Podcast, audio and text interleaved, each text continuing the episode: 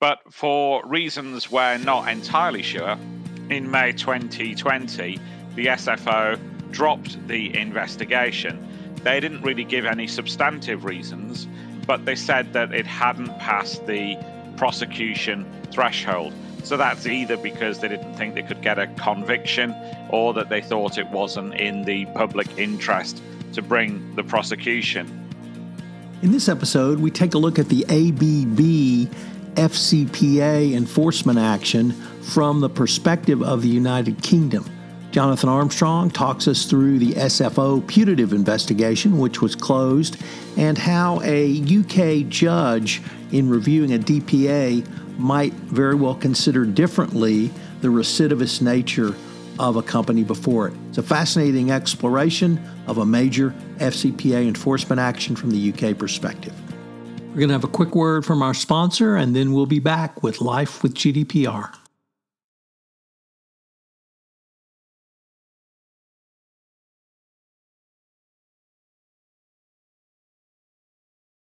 Thanks very much, Tom. In terms of the UK, I suppose AB is the one that got away, or perhaps it's one of the many that got away under the regime of the current SFO director. As I understand it, AB self-reported themselves to the Serious Fraud Office. The SFO launched an investigation in February 2017.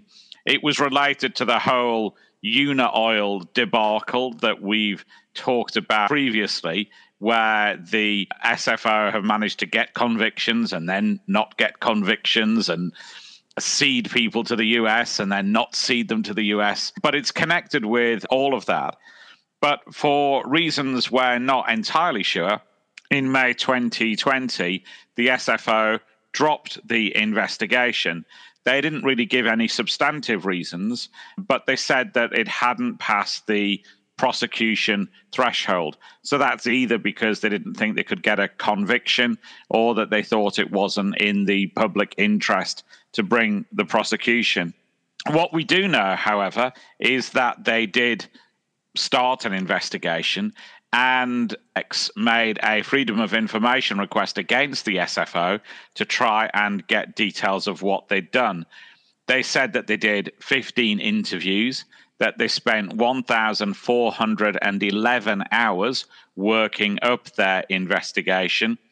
They issued 17 Section 2 notices. These notices we've talked to before on the podcast, where you serve a notice on somebody who you think's got information to help in the investigation. And they spent £121,000 of British taxpayers' money on the investigation. But yet it seems they're the kid who wasn't selected for the game stood on the touchline. There seem to be ongoing investigations in Germany and in Switzerland.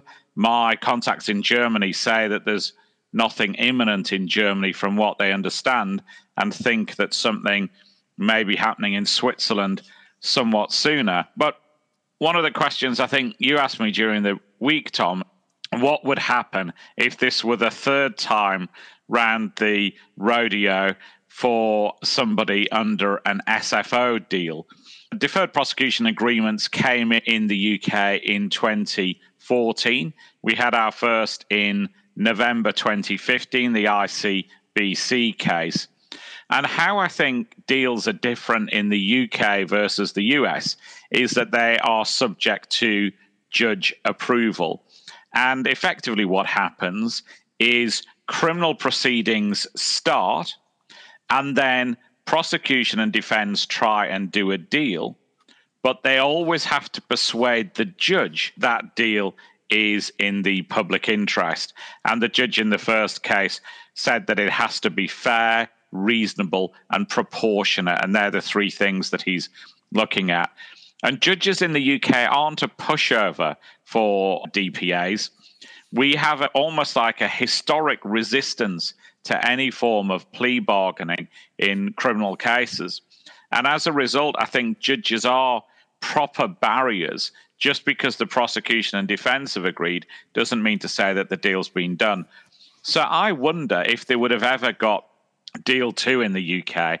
As I said, there is that inherent reluctance of judges to sanction deals that take things out of the full criminal proceedings.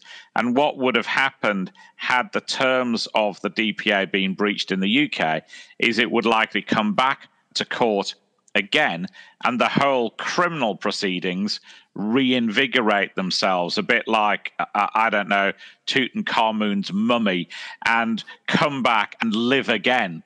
And then it is possible to do a second DPA. We haven't ever had one in the UK. But then again, I think the judge would be looking at that fair, reasonable, and proportionate, and saying you were given a chance of leniency under a DPA, persuade me why you get a second chance. So I think from my perspective, it's not happened. So we're talking academically, but my suspicion is you don't get three bites of the cherry under the UK system. Well, Jay, do you have a question for Jonathan?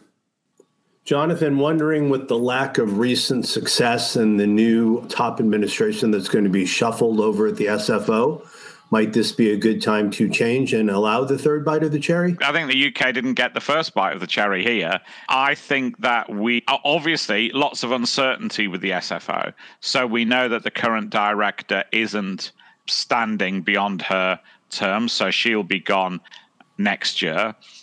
And we know that there are a number of investigations into things that have happened at the SFO, including Unaoil, where there are files on desks of the relevant ministers. We know that there were threats to abolish the SFO in the past. And some people say that it suits the current government to have a weak SFO. Some would say because of the allegations of corruption, most recently about Baroness Mone and the money that she received from people close to the Conservative Party. So we don't know what the future of the SFO is, and we don't know whether it will become stronger. If it does become stronger, then I can see them getting more involved in cases like ABB. It's somewhat odd to have a self-report, to have 17 Section 2 notices, which are only to be used, really, when there seems to be a valid investigation, and then to have the whole case be closed. We know that the current director of the SFO was anxious to close out what you might call deadwood cases, those cases that the agency had been handling for a long time.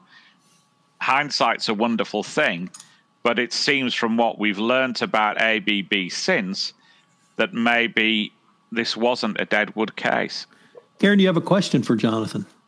Yeah, I'm just so fascinated by this posture of the judiciary in the UK that is hesitant to bless DPAs.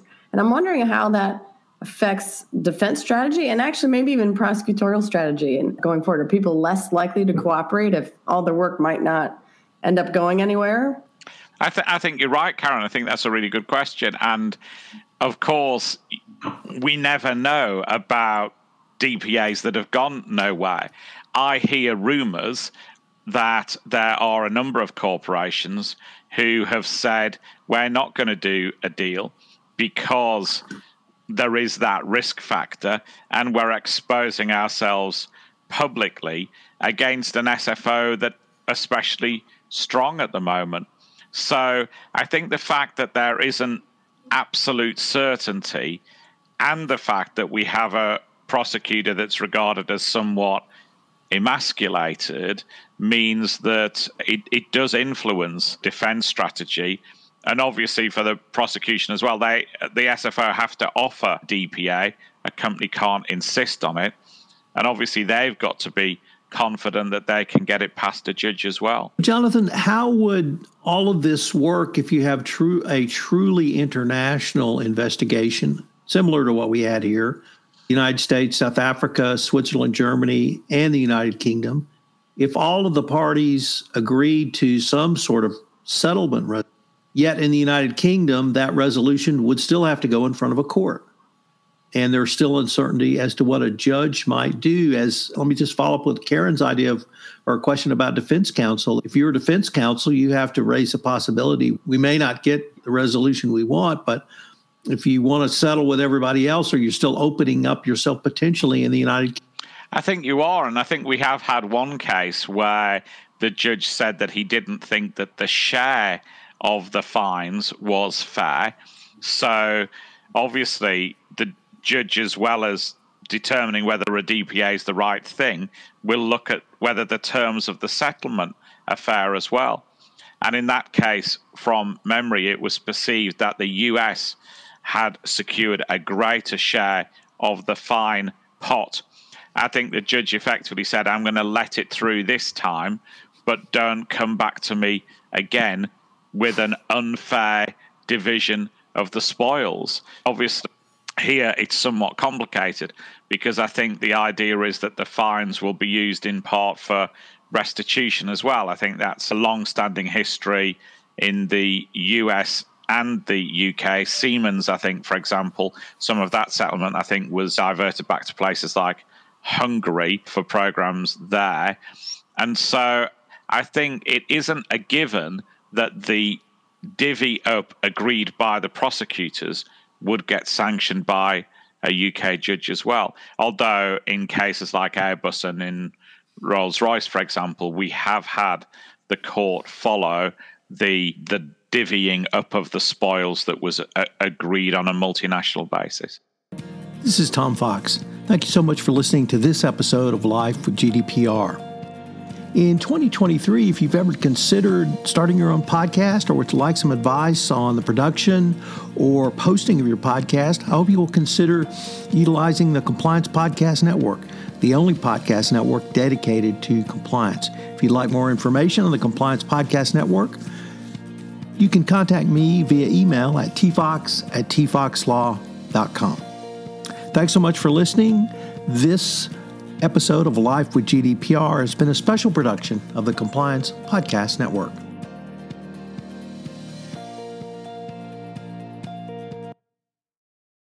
This podcast is a part of the C-Suite Radio Network. For more top business podcasts, visit c-suiteradio.com.